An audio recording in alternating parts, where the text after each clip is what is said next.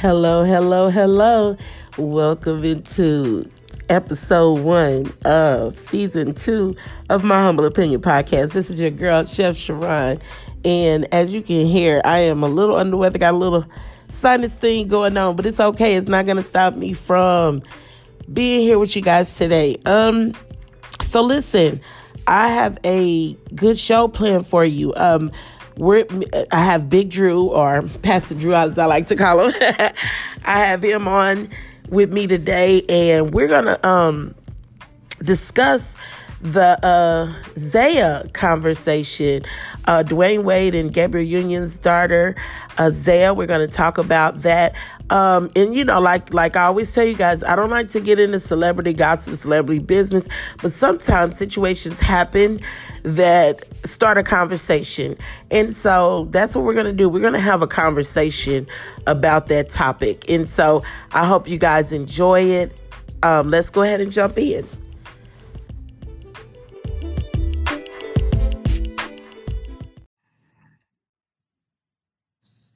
Hey, Drew.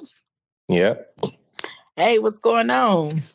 Another day, another dollar, you know. If I had your hand, I'd throw mine in. Oh, that's right. Why must we do this? I don't know. We can't say hello. We're not normal people. Can't say hello. Well, thanks for being here with me. Thank you for showing up on yet again. Well, you were on the first episode of season 1 of My Humble Opinion Podcast. So you are officially on the first episode of season 2 of My Humble Opinion Podcast. So thank you for joining me, Big Drew. Yeah. I like to call you Pastor Drew, but I think you should just combine all the names. Pastor Big Drew. Droopist. Big Pastor Drew. Big Pastor Droopist.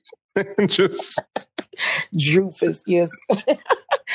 So I think we got a good topic today. I specifically wanted you on this, especially with your background in so many different ways. I believe that you can speak to this topic. And I try not to do a lot of celebrity gossip stuff or what's going on. You know, we already know I say that all the time, but I can't help but sometimes celebrities, you know, situations come about and or someone known, you know, to the public comes out and it pushes a conversation. It sets the tone for a conversation. And that's what I want to do. I want to talk about the Dwyane Wade, Gabrielle Union and their son or their daughter situation. I want to it has that topic and the way America is handling this family or the knowledge of this family's business has set us up for some conversation that need to start being had. And I think My Humble Opinion is a good place to start the conversation. Yeah. And, you know, the funny thing about the conversation is that I feel like there's multiple conversations being had because we don't live in a unified state. So there's Black America's conversation around this. And then there's the general mass public's conversation around this. And then there's the religious conversation around this. Mm-hmm. And most of them intercede. Religion pretty much interweaves with majority culture and interweaves with Black culture, especially with Black culture. But it's funny. I have to bring that up just to say, for anyone who's listening, there are multiple conversations being had. And I would definitely have to say the Black conversation is the one that is catching the most attention, you know, as they call it, Black Twitter. Our reaction to this is a very interesting thing. And I think that's because Dwyane Wade and Gabrielle Union are they're a Black celebrity couple. You know, Gabrielle Union's always out there. She's very pro, you know, Black and always pushing equality agendas. And so we see her out there and Dwyane Wade, same thing. And they're a really positive couple that a lot of Black people can look to and say, that's a good Black love story, you know? And when they last year, when they supported their son who went to a pride parade, you know, everyone was a little shocked, but they were fine with it. And as time evolved, you know, the child then decided I want to identify as a woman now, or as a girl from this point forth. And I think that's when it just blew up and everyone wanted to put their opinion on it, which I got to play devil's advocate. I kind of feel like it's a good thing. I don't think it's good that we're that people want to personally get in their business. Mm-hmm. But I think it's time that we start having this conversation and stop ignoring it and making it about them. Because for a long time, we felt like transgender and LGBTQIA plus issues have always been a white issue or a majority culture issue, but not a Black issue. Mm-hmm. And this is a young man who's African American, and now we're like, young woman, and it's hard for me to make the adjustment. Not hard for me to make the adjustment, but you see the mistake. Yeah, you have to be mindful of, you have to make the adjustment. Yeah.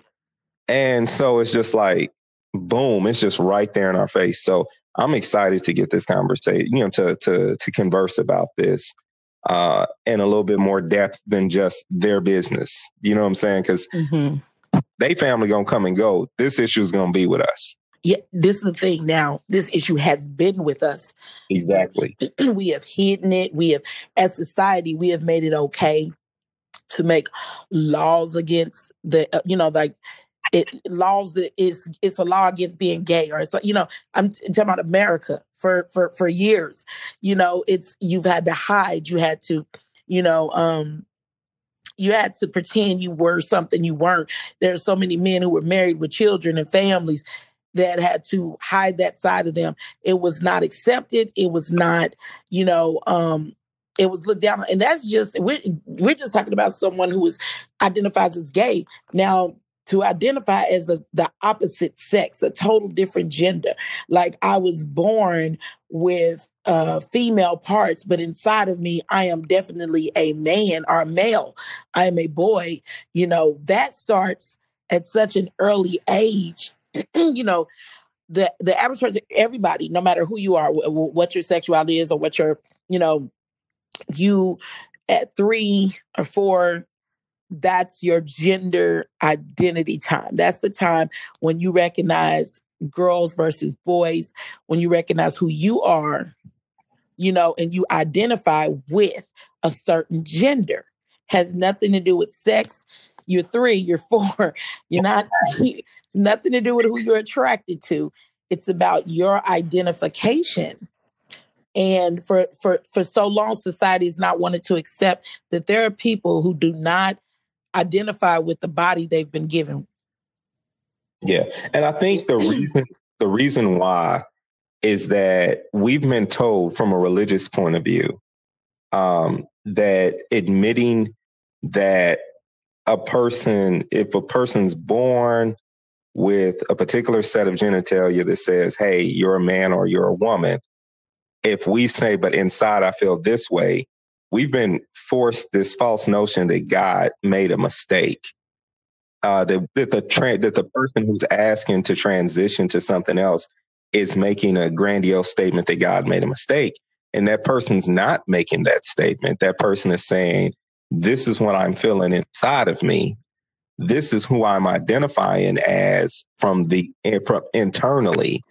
And so the transfiguration that they're wanting to go through is one of truth. Like, they want to live this truth that they've been trying to fight, and they're not trying to make a statement against God. But we've been taught that if a person says, I like men and they're a man, or if I do this, I do all these other things, that they're saying that God made a mistake. And I don't believe that that's the person, most people's heart on that. I don't think anyone's coming out saying, oh, God, you made a mistake here, I'm going to correct it.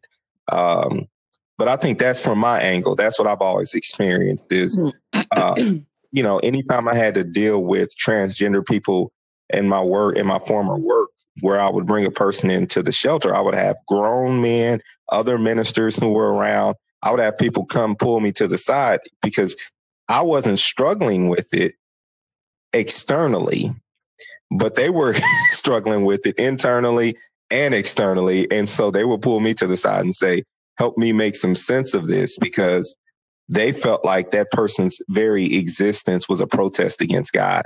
And I would have to back people down off of that often. Like, This person is just living what they feel their truth is. Yeah.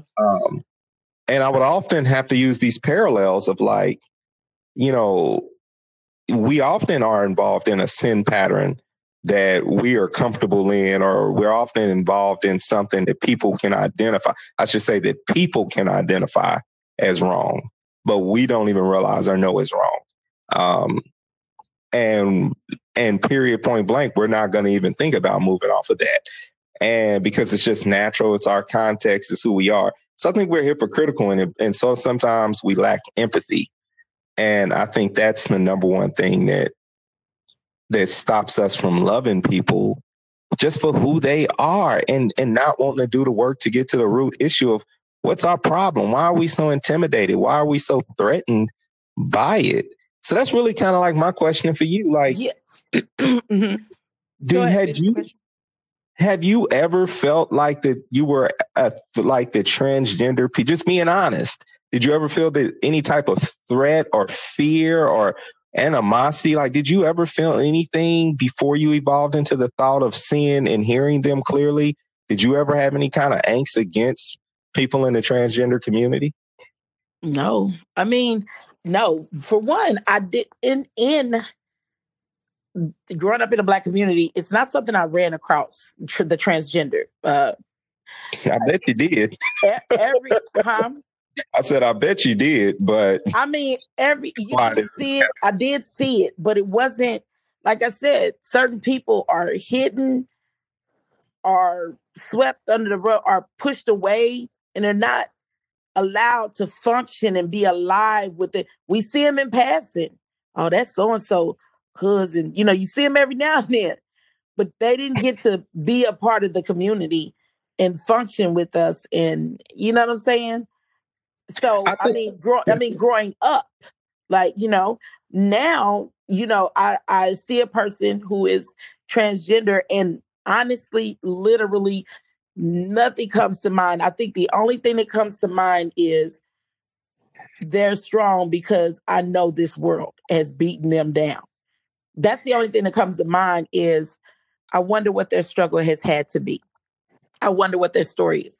I wonder when they were brave enough to come out. When were they brave enough to dress the part, to, you know, start hormone therapy or whatever it is that they're doing. I wonder when they finally said enough is enough, you know, or what was their support system like? That's the only thing that kind of comes to my mind now. I've never had a judgment towards anybody, and I never felt, of course, why would I feel threatened? What are they going to do to me? You know, I've never felt anything bad about anybody in the LGBT, you know. And I think so for me, like when I reached back, and the reason I asked you that question, because for me, when I reached into my emotions, I felt like, because people fear what they don't understand, and my lack of understanding caused a false sense of a trepidation, like a fear, and kind of like, hey, what does this mean to me? Or like, because here's the thing. In the world of toxic masculinity, if you see a transgender person and this person is fine and you like that person, now all of a sudden you're like, oh, look at her. And then it's like, oh, that's a man. And all of a sudden now you questioning your sexuality. Now, this is the age era in which I grew up in. So this is just me being honest about it from a man's standpoint. That was usually a lot of our fear was that, you know, like, well, you know, and I think almost every man has a story of a time where they may, whether they want to admit it or not, where they may have looked at someone who was transgender and thought that they were the sex that they're attracting, like, and which they are that sex, but, you know, like, and it just makes you question. It would make people question their sexuality in an uninvited way. So I think that was just, that's kind of like the truth that I have to put on the table I think that's a male truth, because one, society has always accepted women being with other women more than they have men being with men. You know, that's just one truth. And that's and it's a toxic truth too. Let's not just say it's a current positive male truth that comes from and is birthed from toxic masculinity, which is drenched in homophobia. So just to put that there, that it's not healthy, but that is where it comes from, being honest. you know. So I never had to have that for like looking at let's say there's, because I'm attracted to men. So say there's a woman, and most of the time in the hood, you had a woman who identified in a more manly way. You knew she was a woman. You know what I'm saying? Right. She just dressed manly. You knew she was a woman, so there was no threat to be attracted to her, you know, and mistakenly or whatever. But again, it's acceptable for me to be attracted to a woman in society. I'm not looked down on like, you know, I'm anything less. Like, so men, like even, you know, you got men that'll date a woman that has been with other women, a bisexual woman, but a woman will not, that's straight, she's not going to date a bisexual man. I mean, that's the general, you know what I'm saying? Like, they don't even get to be called, men don't even get to be called bisexual. If you've been with a man, I don't care how many women you're with, you gay. You know, as far as, you know, that idea in society, you know, I'm not saying that's my opinion or what I share. I'm saying that's, you know, just the general rule out here. Yeah. You know? Well, we saw what happened with me and you talked about this last year with Malik Yoba. Yeah. And we saw how it kind of did something where people came out to drag him and some people came out to support him. But it's still that I brought that up just to say that's still one of the reasons why people can't differ between, okay, I want to be a woman, but I haven't figured out my sexuality. Like as far as, you know, like I haven't announced my sexuality in this way. People are upset because they're like, okay, they instantly go to, he's going to transition. They have the means for him to transition. So they're going to pay for these surgeries and they're going to pay for hormone therapy. And we don't know those people's lives, but we instantly go there and think that last year when the kid wanted to go and his family went and supported him at the pride parade, we instantly assumed that there was an assertion on his sexuality that like he's made, and at the time it was he, but you know, now it's she, and it's like that she had made a decision about whether she liked, you know, like this, that, and other. And it's like, why are we so concerned about the question is for me is like, why are we so concerned about people's sexuality? Yeah. Why are we concerned with it? Like, period. Like, just for the whole community LGBTQ community as a whole. Like, why has their sexual preference, gender preference, why has it been of any of our concern to the point that we feel that we should be able to punish, we should be able to withhold, you know, benefits, you know, because we don't agree with their choices or whatever, you know. Why is it our business? And I'm glad we're coming to the part in society where we're realizing it's not, and people are starting to get their freedom and their laws, and, you know, they're able to be married now. Why was that our business? You know, different things like that. And all of it's rooted in religion, rules and regulations, you know. And okay, so there's a conversation that can be had today that can go off into the religious stuff you were talking about, right, some stuff earlier. And it was like, do we want to have that conversation? Because now we have to get into, you know, people's spiritual beliefs and talking about God. And I don't know if I'm ready to have that deep conversation as to, you know, who God is. Is God perfect? What is our image of God? And, you know, just getting into the deepness of that, you know, and what does God want out of all of this? And this child was obviously created. This child obviously did not decide for himself that she wasn't, you know, that she was in the wrong body. You know, like somehow this happened. And we can't just explain it away through religious, you know, like the conversation has to be had. I'm too exhausted. I don't think I'm ready to have that one. And I think that, and I think the big difference between like understanding the difference between what does God say about something and what religion says about something, there's two different conversations, because we often find ourselves in the boat of looking at what religious standards have been passed down. So like if I'm Muslim or if I'm Christian or Buddhist or whatever it might be, there is usually a religious standard that is passed down from generation to generation. It alters according to the different societies, and it tweaks according to what is good for that particular era. And there is some leftovers. There's always some residuals behind. So like we are still kind of crippled by the changes to religion that the Victorian era placed on us. And America is still kind of bound by some of those things. And so even from the way that we do church, you know, like the way church in itself was done in a Christian context for the first 500 years was done one particular way. And then all of a sudden, you know, we start looking at one guy on the pulpit and we start doing things different. So the religious fingerprint, I often have to always point this out. The religious fingerprint is man's fingerprint. It's not God's. God, yes, is what we're there for, but we stumble along the way trying to figure things out. And I believe that there's grace on both ends. Like I believe that if we're missing the mark on when we read something in a scripture and we say, okay, God must have mean this. Sometimes we're off, and sometimes and we're gonna be off.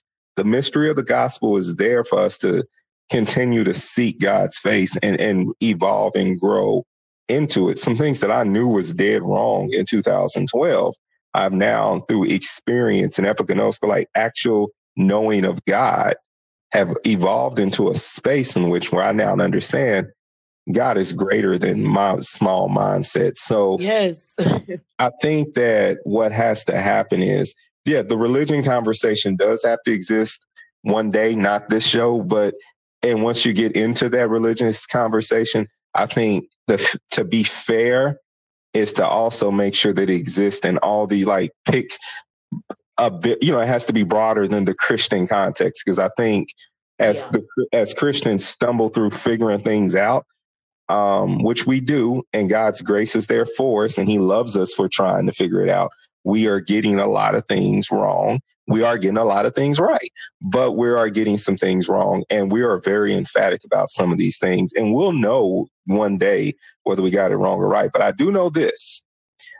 And this may get, for some people, they may disagree with me on this one. But I do know that God made all of us. I do believe that God is love.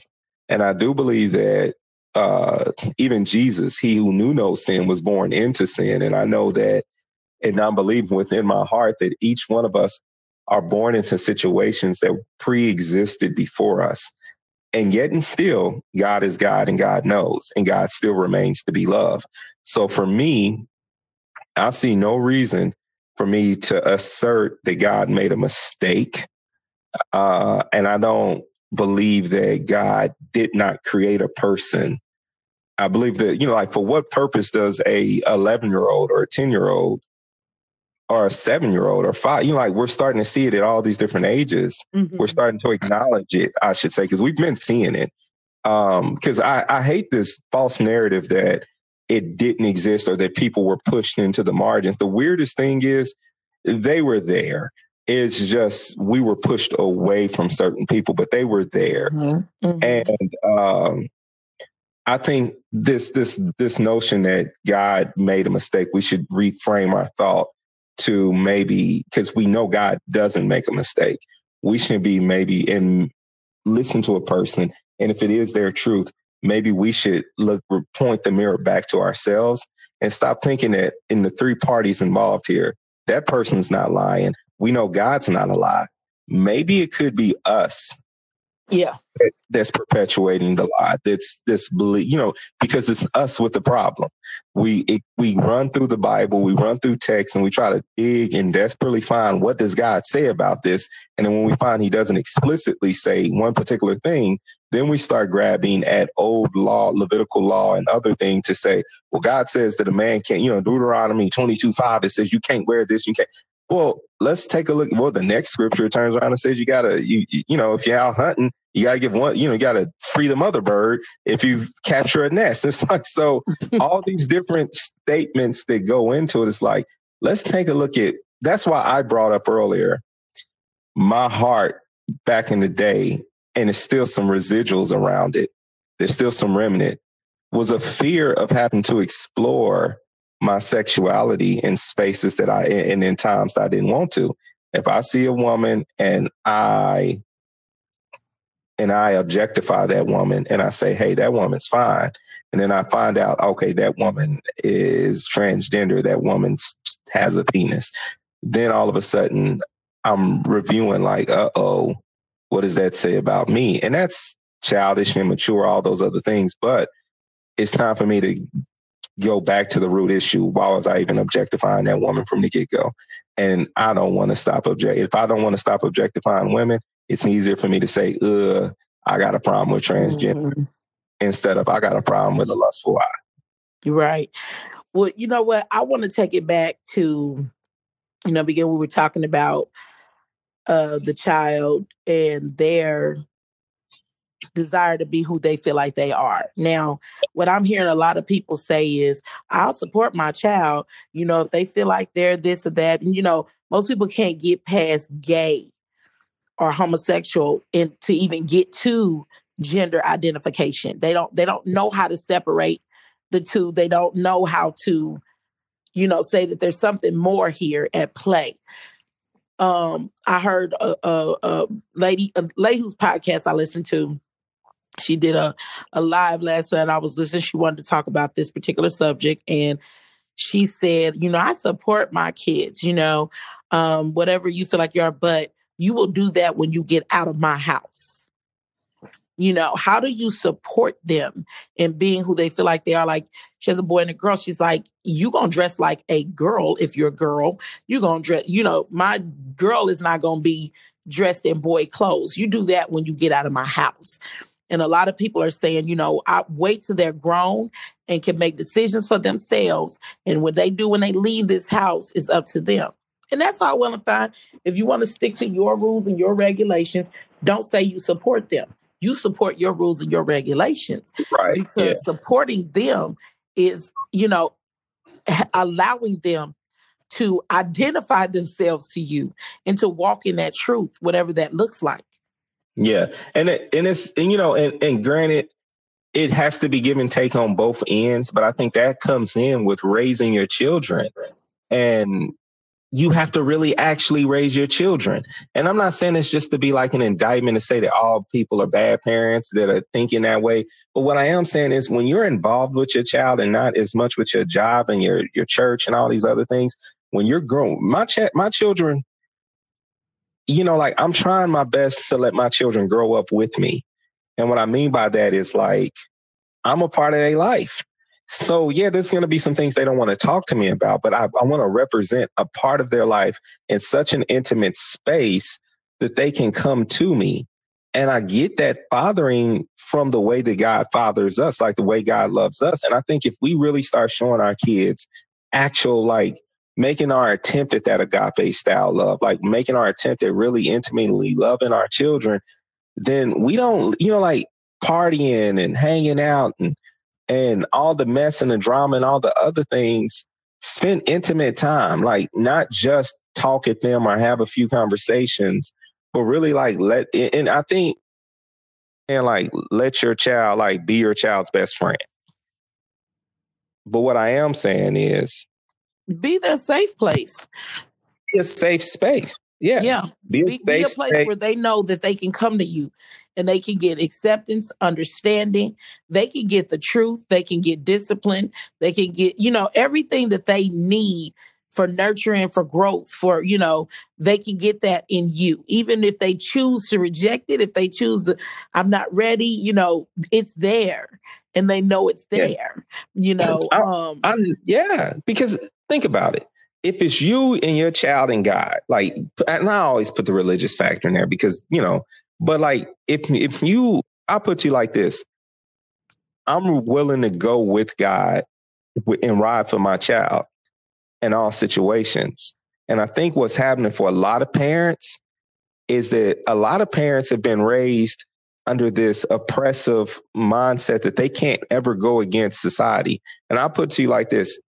If my mother or my father have the mindset that would be condemning of my child, I'm going to, with all love and respect, kindly rebuke my parents in the sense of, I'm going to love my child ferociously. You know what I'm saying? Like, for lack of a better term, right. I'm going to ride with my child. If there's an intimate relationship there, I'm protecting that because I want to make sure my child feels open and free. And I'm going to have hard conversations. I'm going to be willing to be a source of ridicule in society. And I think a lot of parents don't want that. That's why they say you can do it once you get out of my house, because they don't want to. They don't. Yes, exactly. They don't want mama calling them up saying, "Baby, what's wrong with your child?" So, I wish you would call me and ask me what's wrong with my child. Right. So when you think about Dwyane Wade and Gabrielle Union, so what if they decided to start him or her on hormone therapy? If they decided to, start the process, not necessarily right now, but start the research on, the physical transition and process, what's wrong with that? If that person feels that they are what they are, and they've always felt that way, because see, the news is just now getting it. They've been with this child since, whose child is it? Is it his? Is it his child? So the actual details of it is Dwyane Wade's first two children is from his previous relationship when he was a young player, and he got custody of his two children, as well as he has custody of one of his nephews, and he has raised those young men to be pretty good young men. And so and now his 12-year-old has made the transition into being a pretty solid young lady. And so good parenting and has always really been on display as a good father. And so once Gabrielle Union kind of came into the picture, I think the celebrity factor kind of came in a little bit more. And so there's resources that kind of comes with that too. Like Gabrielle Union has come out to say that she instantly called the cast of Pose up to seek advice. And so they have the means, they have the money to also seek out doctors and do all the best that they can. And I know that the child's birth mother has been rumored to say that she's not comfortable saying that that's her daughter, that she's going to always say that that's her son.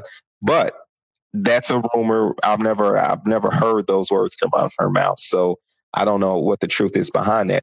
I only bring all of that up just to say that kind of goes to something we were talking about earlier. The family dynamic that kind of goes in with these decisions as society is making transitions. You can create a safe space for you and your child, but I think you also have to do some advocacy work. It can't just be about you creating a safe space with your child. It's about you going out and sowing the seed and start having hard conversations with big mama and uncles and other people to create a safe space and a bold space. Because that's what's going to create a successful transition. And that's the support. That's the support that the child needs. Not like I acknowledge you behind closed doors and I said, baby, if that's who you feel like you are. But when we get outside this door, big mama, you're going to have to fall under her rules and what she thinks . So yes, that is the way for your immediate influence, the people around you, you can go before your child and lay that cushion and lay them boundaries down and, make sure that when that child is being approached, because this has got to be a difficult or confusing time for the child, or they got a lot that they're dealing with and they don't need grown folk and their opinions and their mouth and their strong, powerful will to come up against them and make matters worse, so. Yeah, and that's true. And this is going to sound hypocritical on my part. And I recognize that this is me living in hypocrisy maybe, but it's my truth. I got to speak it. I am very concerned when I hear of younger people in general making lifelong decisions before their brain is fully developed. Mm-hmm, mm-hmm. And I do struggle with that because I'm a man who was married at 17 and divorced by 26. You know what I'm saying? Yeah. So for me, I made a lifelong decision. I got a vasectomy at 27 and wanted kids at 35, wanted more kids at 35. So, you know, like, I understand regret, and I understand, you know, like, sometimes you're not mature enough to make certain decisions. My vasectomy decision was solely based off of the here and now that was in front of me. And then my situation in my life flipped dramatically within 10 years. And so all I'm saying is I am very cautious, and it could be, and it comes from my own mess. But I am very conscious of young people making like permanent life decisions. Listen, I totally agree with that. However, in that position, first of all, everybody ain't Gabrielle Union, Dwyane Wade. They ain't got the money to help their child transition. Nothing, right. Nobody.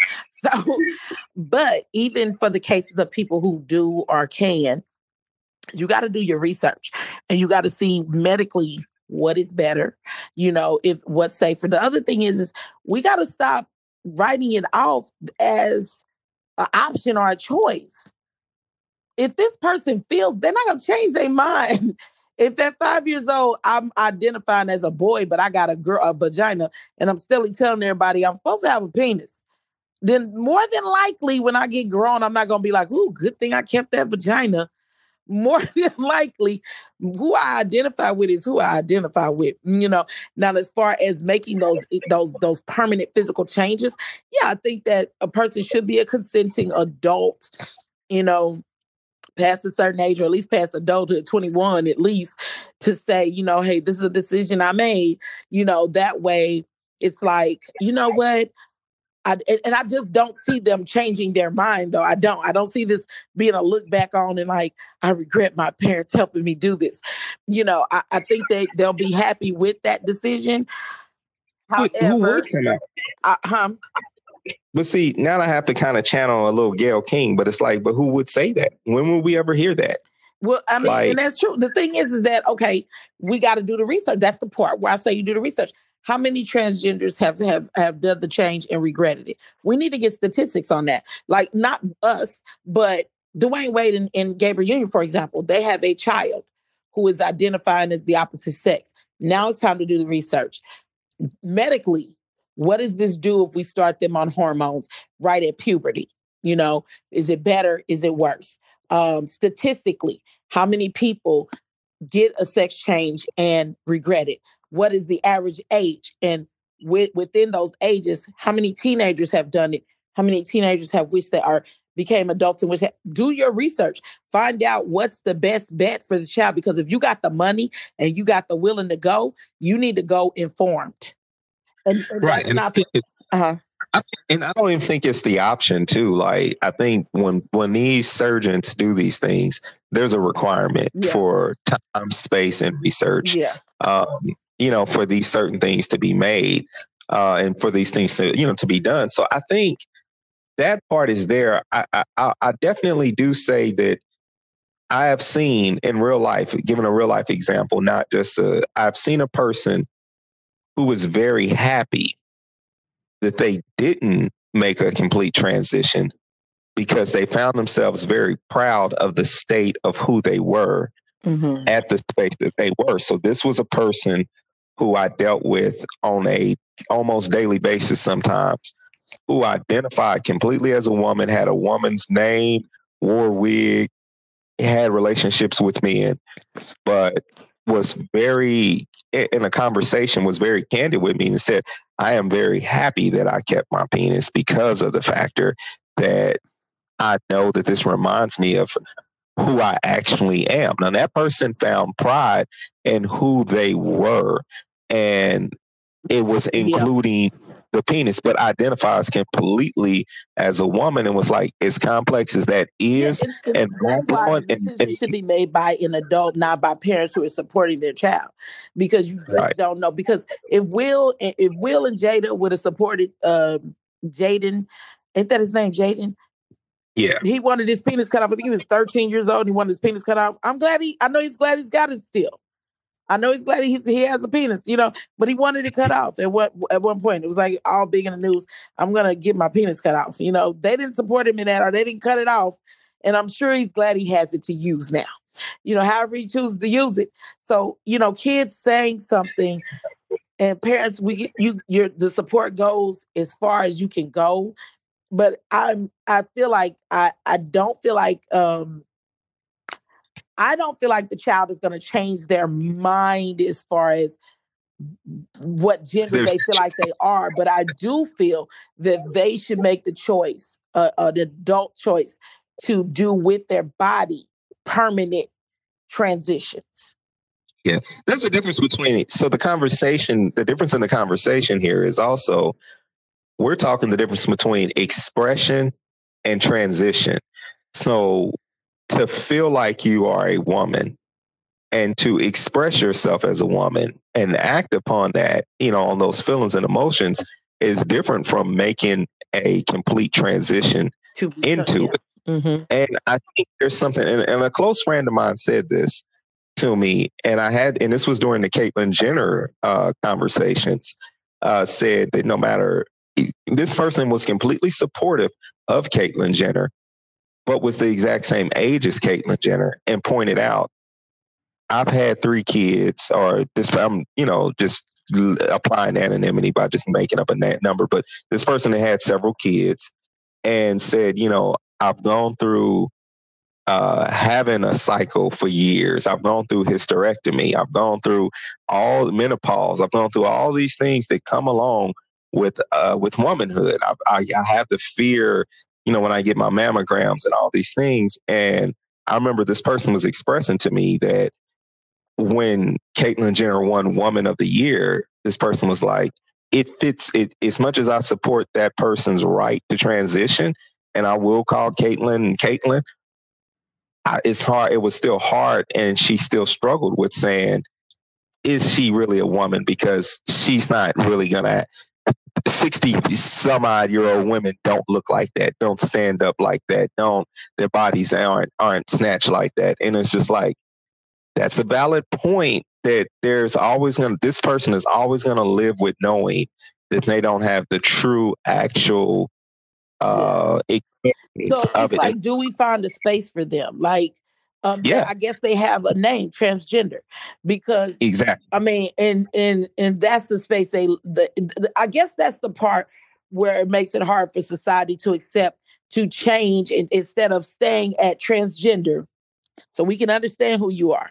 You are a person of this sex who feels like you're that sex, or you identify as, or dress like, or, you know, but when you change and you want me to call you a whole woman out here, and you don't get a cycle every month, or like Wendy Williams, when she said, what do y'all think about Galentine's Day? And when the men clap, she said, if you're a man clapping, stop. You know, like, and I don't care if you're gay, you will never be, you don't menstruate every 28 days. And and she went in, and now she had to issue an apology because society got down on her, but she wasn't saying nothing wrong. She wasn't saying nothing wrong. Because you don't have the parts we have. You don't go through what we go through, just like we don't go through what you go through. You know, I can't get prostate cancer. You know what I'm saying? It's those kind of things that it's that divide. It's that line. It's like, where do the line between reality and what you want it to be? And you want us to all live in or what you want it to be and be okay with that. But some of us live in reality, and the reality is you were born a man, but you feel like a woman. That's the reality. But you want us to call you a woman. And that's hard for some people. And, you know, and that's just the reality of it. I support you. I love you. But the reality is you ain't going to have to never buy no maxi pads, like in real life. And it's sort of like, and I'm okay checking the box. Like, and will you ever be okay checking the box knowing that you're this type of woman? Like, that there's always going to be an asterisk or something there, that you're always going to be, you're a woman, but you're a trans woman. Is that, and then, you know, and it's like, that's just the reality. Some people are born this way. Some people are born that way. Just sort of like, it's the same thing as we've entered into putting terms on ethnicity and race. It's like, hey, no matter how you spin it, you were born black, you're going to be black.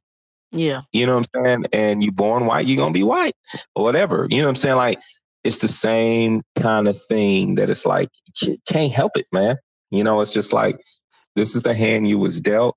Have pride in that hand and however you form it, but don't try to take part of my. And I think that's when I was talking about the threat that people feel. That's part of that threat. That, well, you know what? Then I can go back and say that I have, in a way, not in the past. I mean, just recently, because I feel like I have a very evolved view. You know, when it comes down to, and I don't want to say evolved like as if though. I have a view that I feel is healthy when it comes down to all people. I don't care what your preference is, what you identify as, whether you identify as heterosexual, bisexual, homosexual, whatever you identify. I feel like I have a healthy point of view of letting people be, live and let live, you know. But however, I will say I have gotten offended at certain things, like when they were talking about taking the female symbol off of the tampon box to be inclusive of transgender women. Well, if you're a woman and you identify as a woman, then that female symbol should be what you identify as. So why are we removing it? And the other thing is why are you even concerned about a maxi pad? You don't have periods. So now I'm offended because I have horrible, you know, I've dealt with that. That has been a horror in my life that you'll never have to experience. It comes across. You're not hiding that pain. Right you know, it has been a very painful experience for me. And for you to even have the audacity to touch that, it's like, come on now, I'm not getting in your way, dude. Don't come touch this, you know? And so I will say that I have had some offense. It is not rooted in fear of the unknown or anything. It's more like, okay, wait a minute. Like, wait till you gotta go. But at the same time, I don't want to push over to the line of saying you don't deserve to feel fully like a woman. You deserve to feel how you want to feel. I mean, I don't have a problem with that. But again, there's some of us who live in a reality that there are limits. The reality is that a man could get breasts and dress like a woman and get long hair, the whole 9 yards, and will never be able to carry a baby, will never be able to have a child come through their vagina because they were born with a penis. Even if they go to surgery and get a vagina created, they were still born with a penis, and the insides of them do not allow them. They don't have fallopian tubes and ovaries and ovary. They don't have the female parts that would carry a child and all of that stuff. So that is a reality.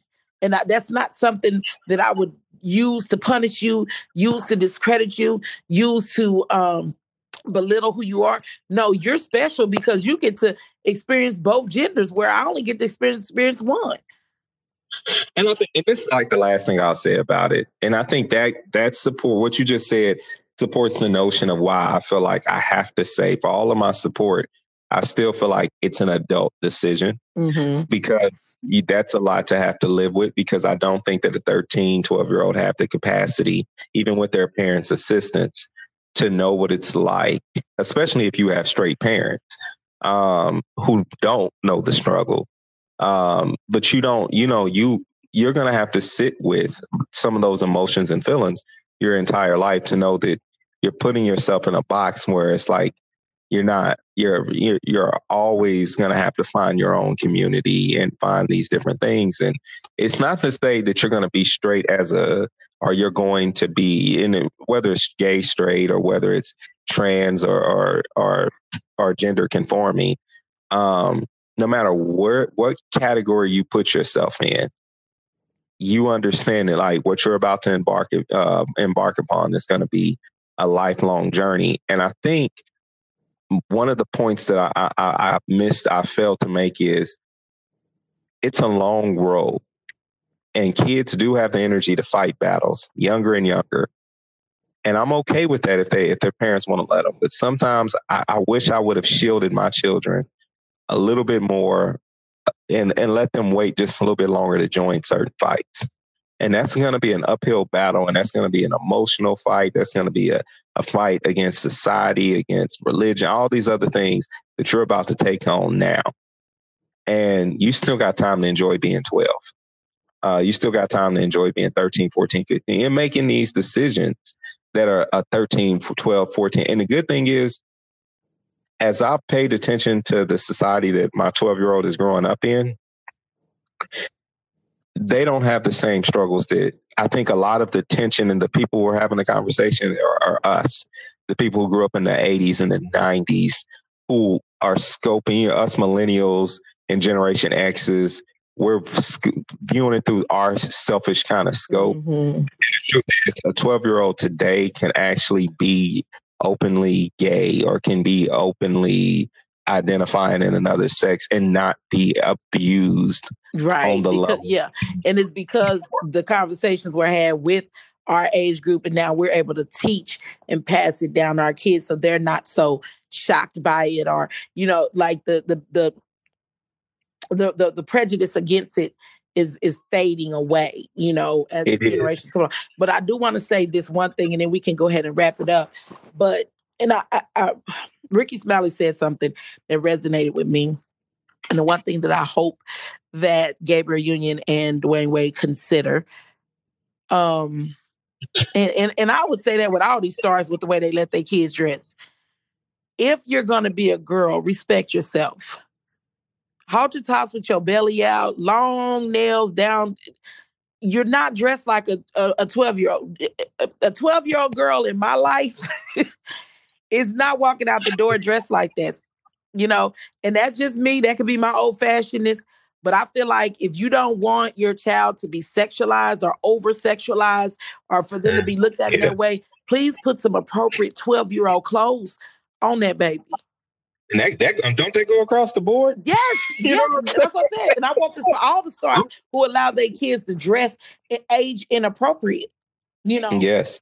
Like, they are. I don't feel that some of the things you see this child wearing would be age appropriate. You know, like, that ain't what my 12-year-old child would be wearing. You know, my 12-year-old girl would be wearing. So put her in 12-year-old girl clothes. Take them long nails and put her in some 12-year-old fingernails. Like, I'm sorry. That's just me. I don't, because you put them in a position to wear and look grown, you're going to have grown men looking at them, looking at her. My 12-year-old ain't getting nothing more than French tips. You know what I'm saying? You hear me? Like, that's age appropriate. Give them something they can handle at their age. You know, that I just, so please dress that baby age appropriately. Just because they're, you know, they're identifying as a girl, they're not identifying as a whore. Put some clothes on her.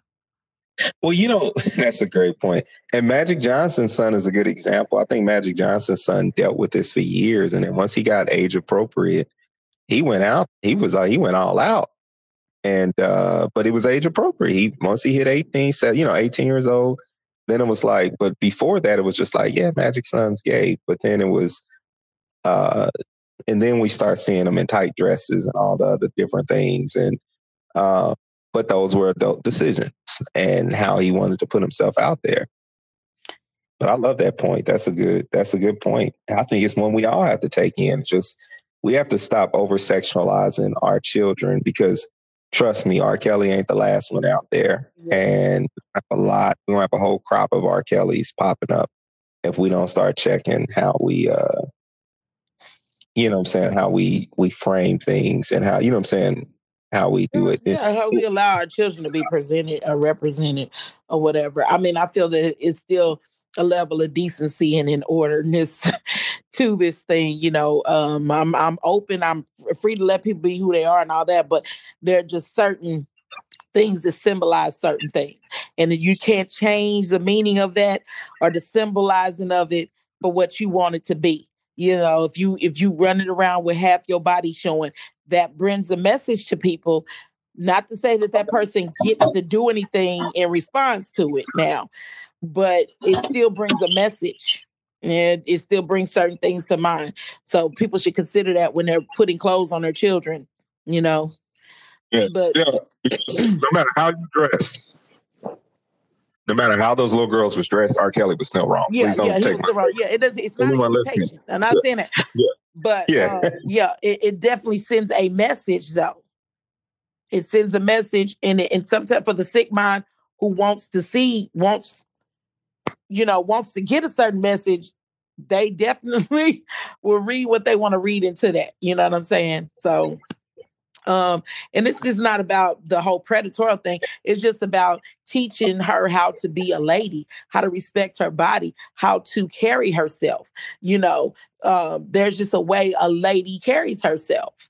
And if you're gonna be a lady, let's teach you how to be a lady, you know, in a proper sense. And it's not even about avoiding predators or anything like that, but just respecting the temple that is your body. Oh, that's a whole nother topic. See that temple. Everybody should have access to your skin, you know. So that's just my point of view on it. That's a good show. I can't wait till you do that one. That's gonna get you in trouble. Because it's a lot of people. It's a lot of people in the feminist community that strongly disagrees with you. So I'll be interested to see if you step up and do that show. I mean, I'm not, you know what? That's a whole nother show. So yeah, let me not get into that. Let's wrap this up. I think I don't know what this season is going to be. Listen, this is my humble opinion. In season you might have Kool-Aid pumping through your veins. Listen, you're going to get it how I give it to you in season 2, because I am no longer worried about being politically correct, and I'm definitely not worried about cancel culture. You can't cancel me because I ain't never been on anyway, but I'm not. Right. I'm not too much worried because opinions are like buttholes. We all have one, you know. And the thing is that you gotta use your opinion, like you gotta use your butthole. You gotta get that shit out. Excuse my language. You know what I'm saying? I'll use that in my sermon next week. That's good stuff. At the end of the day, your opinion is what it is. And I'm tired of cancel culture telling me that if my opinion doesn't match everybody else's, like, we're not walking around like robots and thinking and feeling the same thing, or at least pretending that we do. No, this is my opinion about it. And I'm sharing it. And, you know, just my not so humble opinion. Okay. So thank you for tuning in. My humble opinion. Andrew, you got anywhere you want them to find you or anything? Anything you're doing great you want to tell the people about? Really? No, I got it. There's too much stuff going on. Yeah. Oh, okay. All right. Well, you guys can find me on My Humble Opinion Podcast page on Facebook. Go ahead and like and share. Share this episode. Let's get the conversation started. If you got any comments you want to put below the this post on My Humble Opinion Podcast page on Facebook, go ahead and do so. Chef Sharon's Kitchen. I am doing some new things. Go check me out on Chef Sharon's Kitchen Facebook, Chef Sharon's Kitchen Instagram. Check out what I got going on. And that's pretty much it. Let's wrap this up. I am about to come to y'all for the next maybe 3 or 4 weeks. I'm going to be doing a series. My humble opinion will be a dating series, dating Black Love dating series. And I want to talk to some married couples. We're going to talk to some single men, single women. And we're going to have this conversation, get this conversation started about, you know, Black love and, you know, where are we going wrong? You know, some conversations need to get started because I think we need to come together. So I'm excited about that. You'll be get some new episodes posted. Look for me every Tuesday to give you a new podcast every Tuesday. And that's it. Thanks for joining me. I'll talk to you guys next week.